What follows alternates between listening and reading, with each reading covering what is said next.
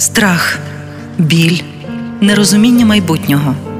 Саме з такими емоціями зустрічаються ті українці, рідні яких пішли захищати країну від ворога. Як не втратити зв'язок та один одного? Дізнаємось у новій авторській програмі Злати Новосельської Чекаю вдома.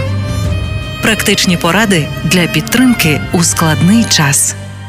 Уникати типових фраз все буде добре, тримайся, час лікує. Порадила психологиня минулого разу, коли ми говорили про підтримку військового, який втратив побратима, бо такі формулювання можуть лише більше ранити. Сьогодні ми поговоримо про невизначену втрату. Це стан, коли нікому не відомо, чи людина загинула, чи вона у полоні, чи вона жива, але просто чекає нагоду врятуватись. Кожному військовому важко пережити таку втрату бо немає визначеності. У випадку полону чекаєш на звільнення. Якщо людина загинула, є обряд поховання. Та коли не знаєш, що сталося, у голову лізуть лише нав'язливі, жахливі думки. Як підтримати військового у такій ситуації, розповіла психологиня із першого ветеранського простору Рехаб Оксана Бугель. Варто супроводжувати просто людину в її переживаннях, спитати, чи можливо якось допомогти їй, чи фізично, чи просто вислухати, чи края краще з ним бути в цей момент. Того, що він саме він потребує в цей момент. Є бажання виговоритись, можна супроводжувати людину, витримувати її чи його почуття, бути поруч, бути разом.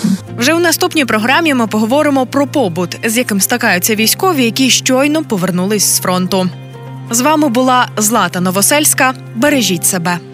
Партнер проєкту мережа аптек ДС. Власники картки клієнта ДС можуть задонатити свої бонуси на ЗСУ. Якщо ліки, то в ДС.